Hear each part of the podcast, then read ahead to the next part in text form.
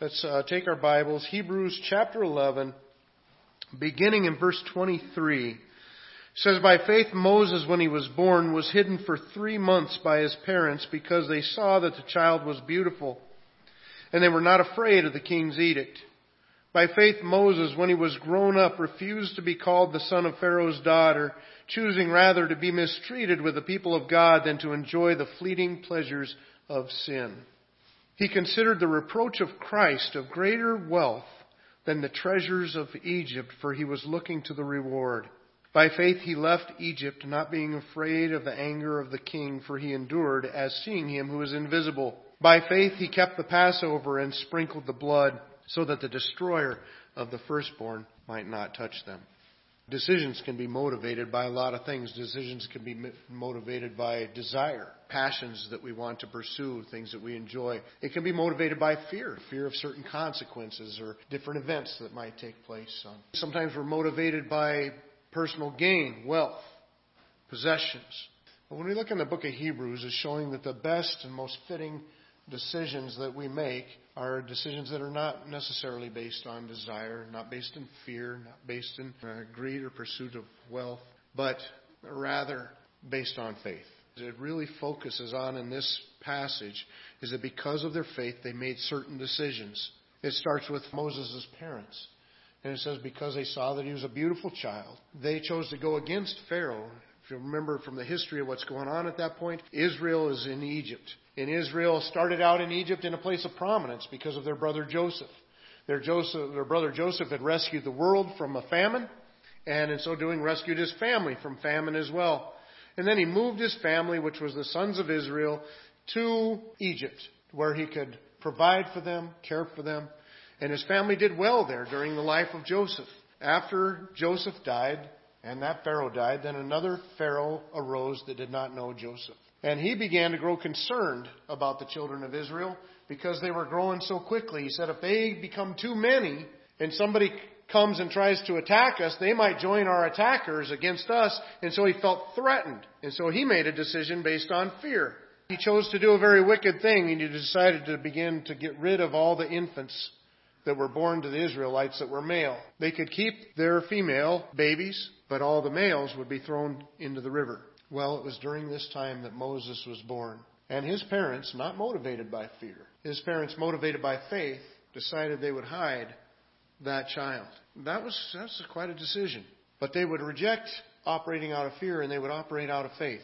A little while down the road, when Moses grows up, Moses would do the same thing.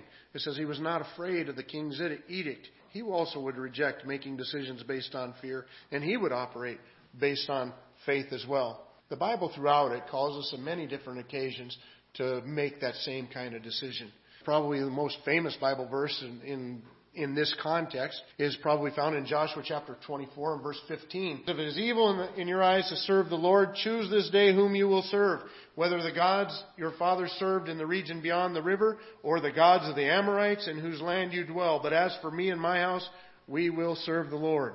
In Deuteronomy, under the leadership of Moses, when he's encouraging the Israelites, same thing, about 40 years earlier. Says, I call heaven and earth to witness against you today that I have set before you life and death, blessing and a curse. Therefore choose life that you and your offspring may live. I think of Elijah in 1 Kings.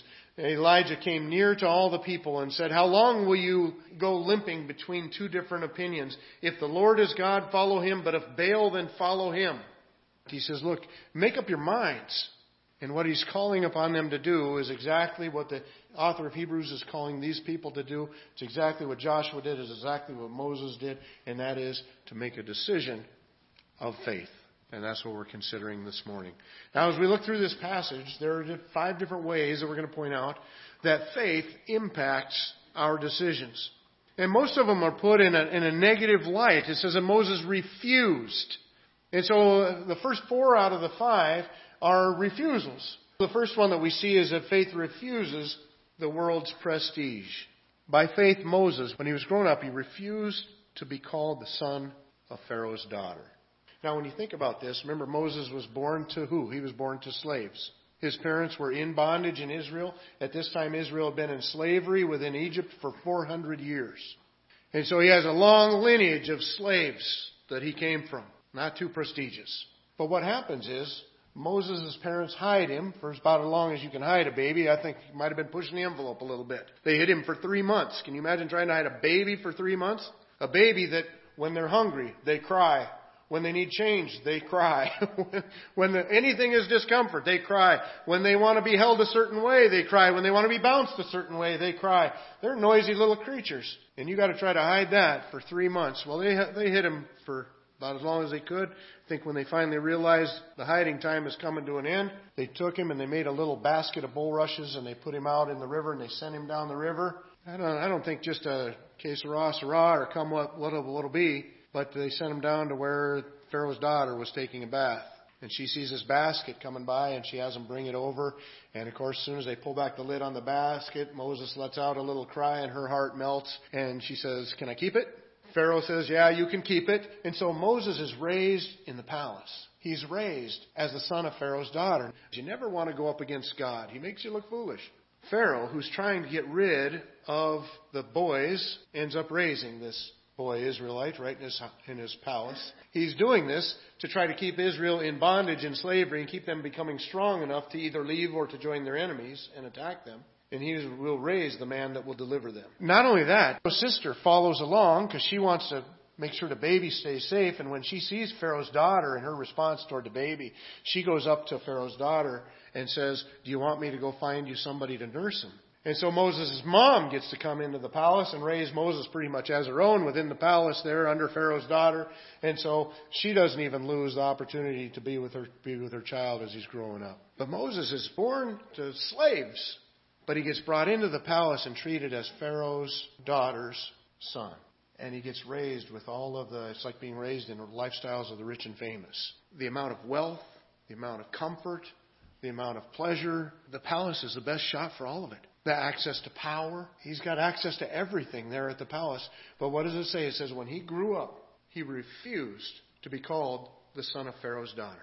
That is the connection where, worldly speaking, he has any claim to being anybody. Everything outside of Pharaoh's daughter is slavery. But he refused to be called the son of Pharaoh's daughter. You see, he refused the world's prestige. And you know what? That's the, that's the way we need to be. Our, our who we are is not uh, accomplished by the amount of applause that we get from the world. We get our where we fit in this world not based upon how much the world pats us on the back or how much the world thinks we're doing a good thing or going the right direction. In fact, that can be an indication of the wrong direction. But we need to look at finding our fulfillment, finding our commendation from God. And remember from back at the beginning of this discussion on faith, that's really what he points to. He says it's through faith that we're commended by God. In other words, God approves of us in those things. And that's what it's through faith that we can seek God's approval, and that's the approval that we want. That's what Moses was seeking. He didn't care to be called the grandson of Pharaoh or the, or the son of Pharaoh's daughter. He would rather be known with the people of God as the slaves. And so that's what guided his decision. When he made his decision, he was not swayed by the prestige of the world. We see that also in other people's lives in the Bible. We see in the book of Philippians in chapter 3, the apostle Paul talking about his own life. And if you remember, the apostle Paul was, he was kind of climbing the ladder when he became a Christian. He was doing well. He says, Though I myself have reason for confidence in the flesh also. He says, If anyone else thinks he has reason for confidence in the flesh, I have more. I was circumcised on the eighth day of the people of Israel, of the tribe of Benjamin, a Hebrew of Hebrews, as to the law, a Pharisee, as to the zeal, a persecutor of the church, as to righteousness under the law, blameless. This was really something for Paul to be able to claim these things. These were the things that were looked up to. He was a Hebrew of the Hebrews. He said he was a Pharisee of the Pharisees. He was, he was somebody in Israel. And in his world, in his circle of influence, he had power, he had position, he had influence. He was climbing the ladder of success and doing very well at it. But notice what he says after that. But whatever gain I had, I counted as loss for the sake of Christ. Indeed, I count everything as loss because of the surpassing worth of knowing Christ Jesus my Lord. For his sake, I have suffered the loss of all things and count them as rubbish in order that I may gain Christ and be found in him, not having a righteousness of my own that comes from the law, but that which comes through faith in Christ, the righteousness from God that depends on faith. You see what he's saying? He's saying, look, I had, I had everything. I had all the prestige that the world had to offer me. I counted it all as garbage, as rubbish, that I might have Christ. We also see in 2 Corinthians chapter 10 and verse 18, he says, For it is not the one who commends himself who is approved, but the one whom the Lord commends. So he wasn't looking for the approval of mankind. He wasn't looking for the approval or the prestige that the world had to offer. He was looking for the approval, the commendation of God in his life. Now, I remember somebody telling me once years ago, God plus you always equals a majority. And that's helped me. Because there's been times in my life where I have to make a decision or I have to take a stand or I have to do something because of my relationship with God and I know that it may not be taken well or it may not go well with people. And those times are tough. Those times you, you pray a lot and you scour God's Word to make sure your understanding of it is right. And then you go forward and you stand with God and you let the chips fall where they may. You know what? That's, that's what we got to be like. That's the way Moses was. That's the way the Apostle Paul was.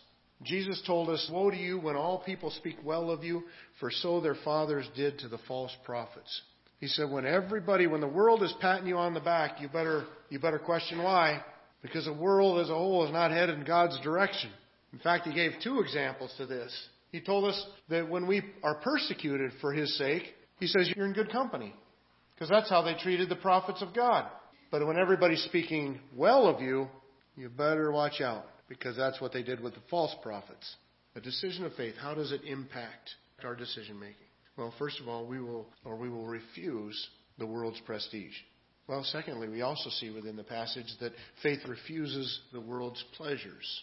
It says in verse 25, choosing rather to be mistreated with the people of God than to enjoy the fleeting pleasures of sin. He did not use pleasure as the basis for his decision. Because he's looking at being mistreated on one hand, which is not that ple- not pleasurable, or the lifestyle in the palace, which would have been very pleasurable. And you know, let's face it, there are things about sin that are attractive, that are appealing, that are pleasurable. If that wasn't the case, we wouldn't have any problem with temptation.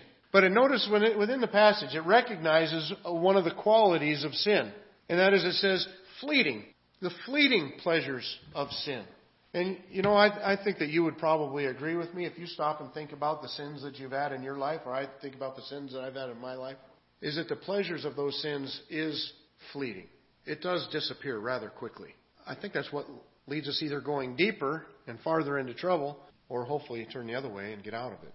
But I've noticed with sin in my life that, that something that claims to be pleasurable, that when you actually give in and participate in that thing, then very shortly you begin to feel guilt and other feelings that go along with that as well. And the little bit of pleasure you had for a moment vanishes away, and it leaves you struggling with guilt and shame, leaves you struggling with other consequences that might come from whatever that particular sin is. My dad doesn't really open up a lot. You know, when you when you were a kid and you fell and you got hurt, he said, uh, "Rub some dirt on it." I remember one time we were in a truck on the way back from a fishing trip, and my dad's friend that was on the fishing trip with us had a little bit too much to drink, and he decided it was time for us boys that were in the truck to get our sex talk, and it wasn't a good situation. My dad kept trying to shut him up, and he and it went back and forth a little bit for a little little while, and then anyway we got home. And my dad must have been feeling compelled by that to fix problems that this guy might have created in this discussion. He just comes to me and he says, Greg, I want to tell you one thing. So for 20 minutes of fun, you can ruin your life. And he turned around and walked away. That was it. That was my whole sex talk as a teenager. 20 minutes of fun, you can ruin your life. What was the point that he was making? What can come from getting involved in sexuality as a teenager? There's a lot of things that can come from it. A child would be one of them. Sexually transmitted diseases, uh, emotional problems, struggling with with those kinds of things. There's there's a whole host of bad consequences that can come with getting involved sexually as a teenager. And he just made that simple point to me. It offers a pleasure. It's short.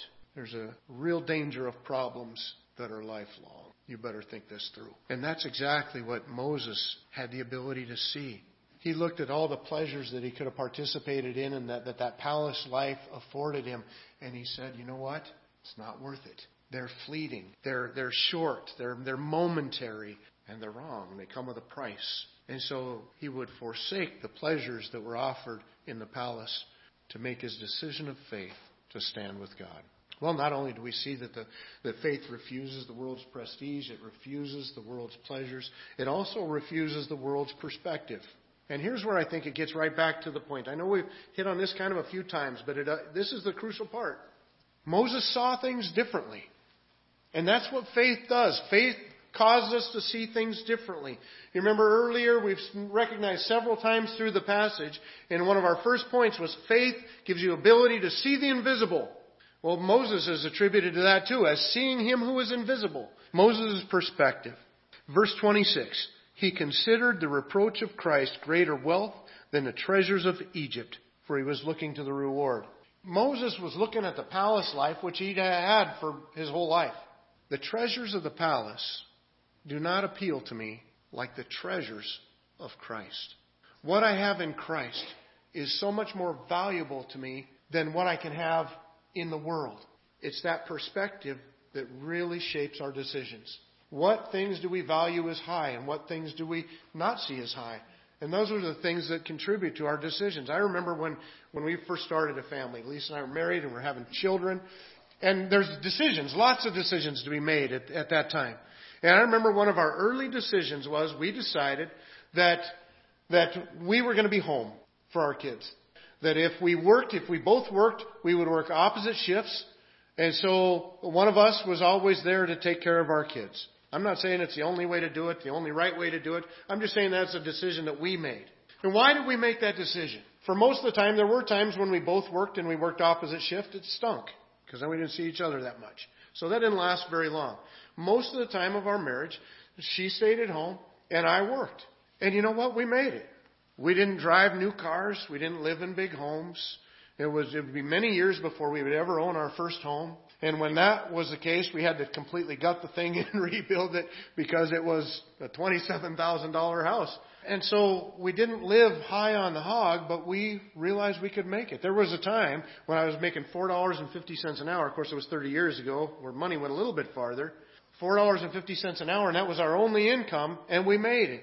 I remember talking to people at different occasions that were making similar decisions, and I remember sometimes people would say, you know, well, we'd love to have uh, be a single income family too, but you know what? If you could just afford it, and I would think, what do you mean if you can just afford it? Obviously, you can just afford it because we're affording it, and we live in the same culture you do. You would have to downsize, probably go to a smaller house, maybe down to one car. Most, a lot of our life, we just had one car. Buy used stuff, not fancy clothes. You might have to downsize, but it can be done. But see, here's the difference. And I'm not saying that they're right, wrong and I'm right in this at all.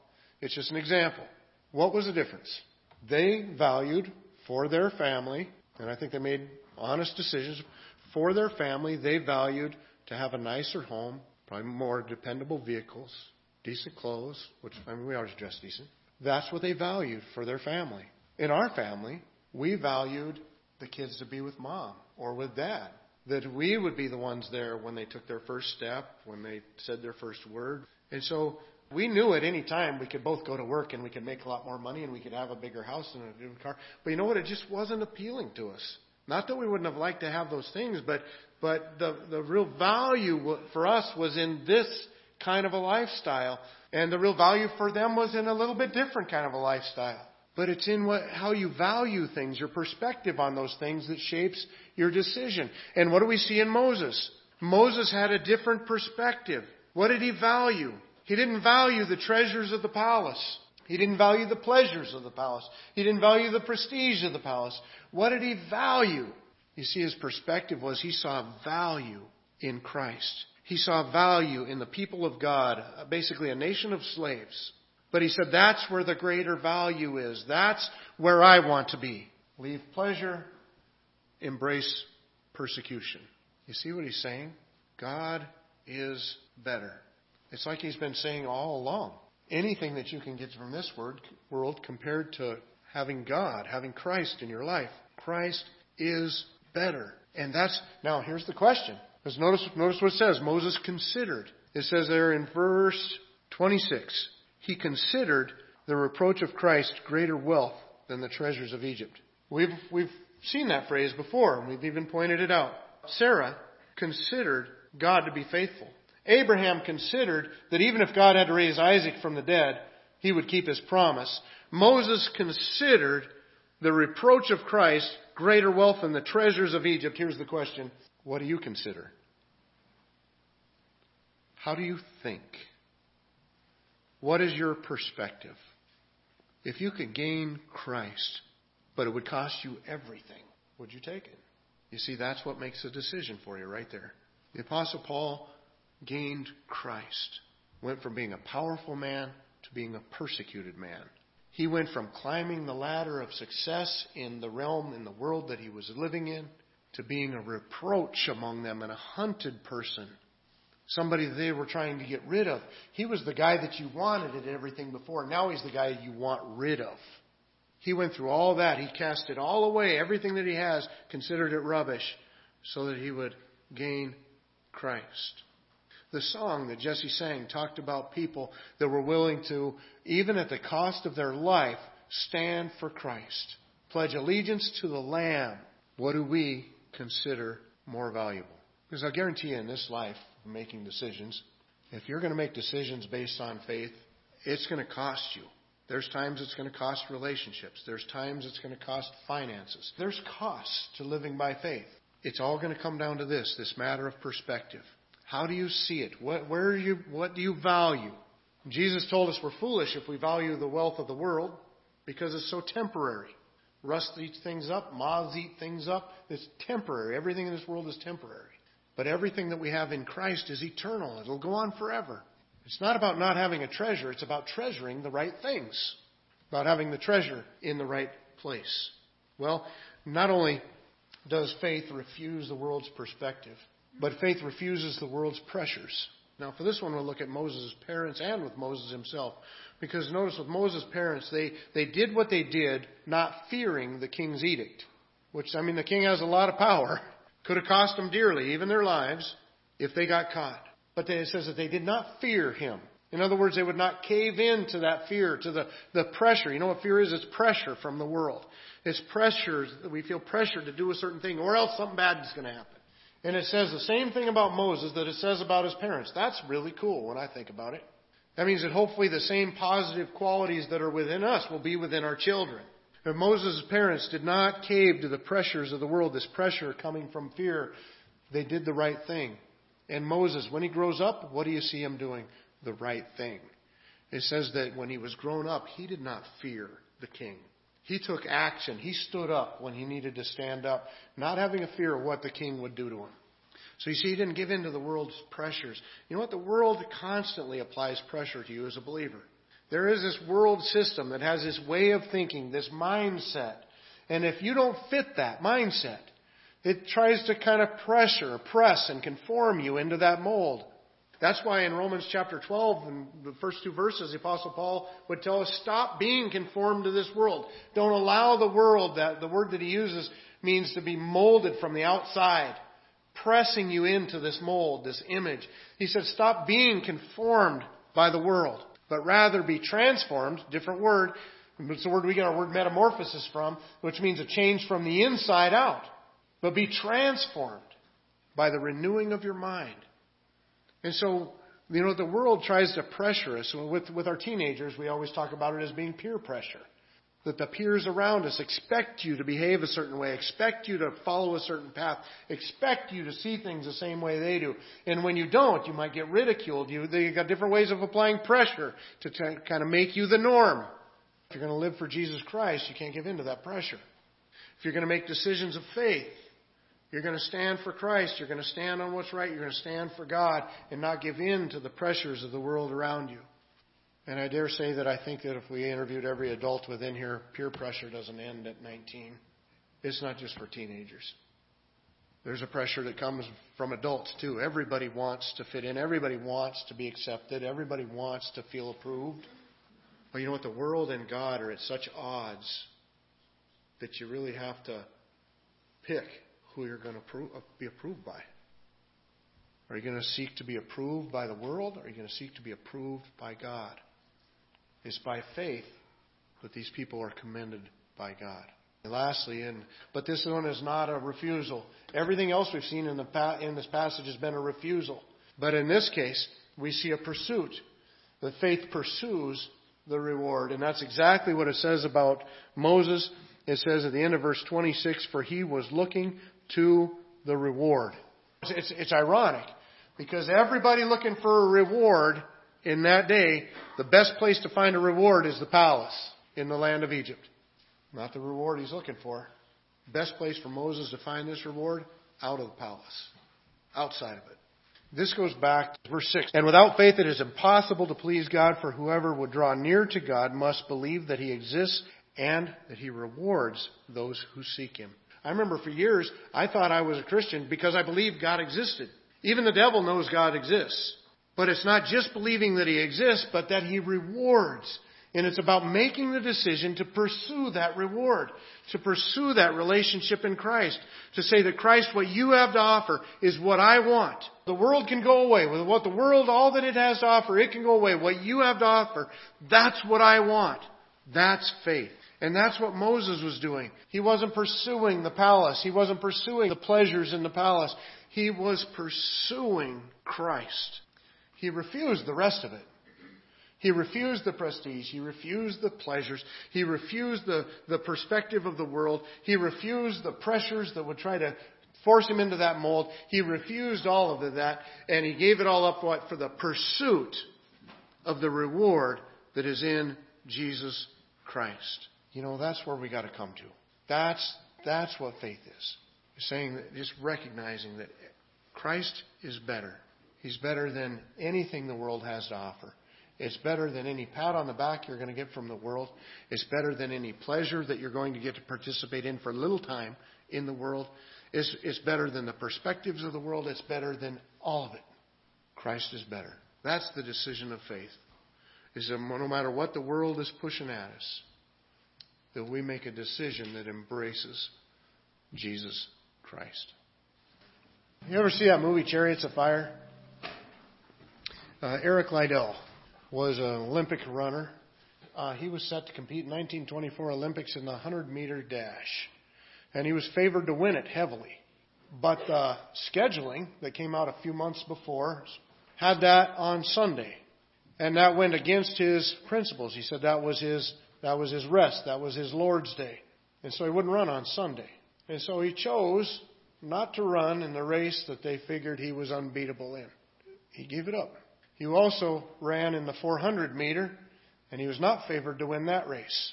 He had respectable times for his country, but not for internationally. But it was interesting. Before the race, somebody handed him a note. It was a, it was a Bible, Bible verse, and a paraphrase of it, and it says, those who honor me, I will honor. And he got such inspiration from that note that when he ran the 400 meter, he took off like it was a sprint. He pushed it as a sprint for the entire race all the way around. He was pursued in the backstretch, but not caught. So he got a gold medal in the 400 meter race, which he was not expected to win. Now, whether or not you agree with what he did or didn't do on the Sabbath day is kind of beside the point here. Think of how elite a gold, Olympic gold medal is. He didn't care about the prestige or what the world had to offer. In fact, afterwards, he would go to the mission field back in China. He would end up in, in an internment camp uh, to the Japanese, where he would die at the age of 43. So you look at that guy and pass on the gold medal that was pretty much a sure deal, go spend his life on the mission field, invest it there, and die early. Did he win or did he lose? He won. That's the kind of winning we want to do in our life as we walk out that door here today.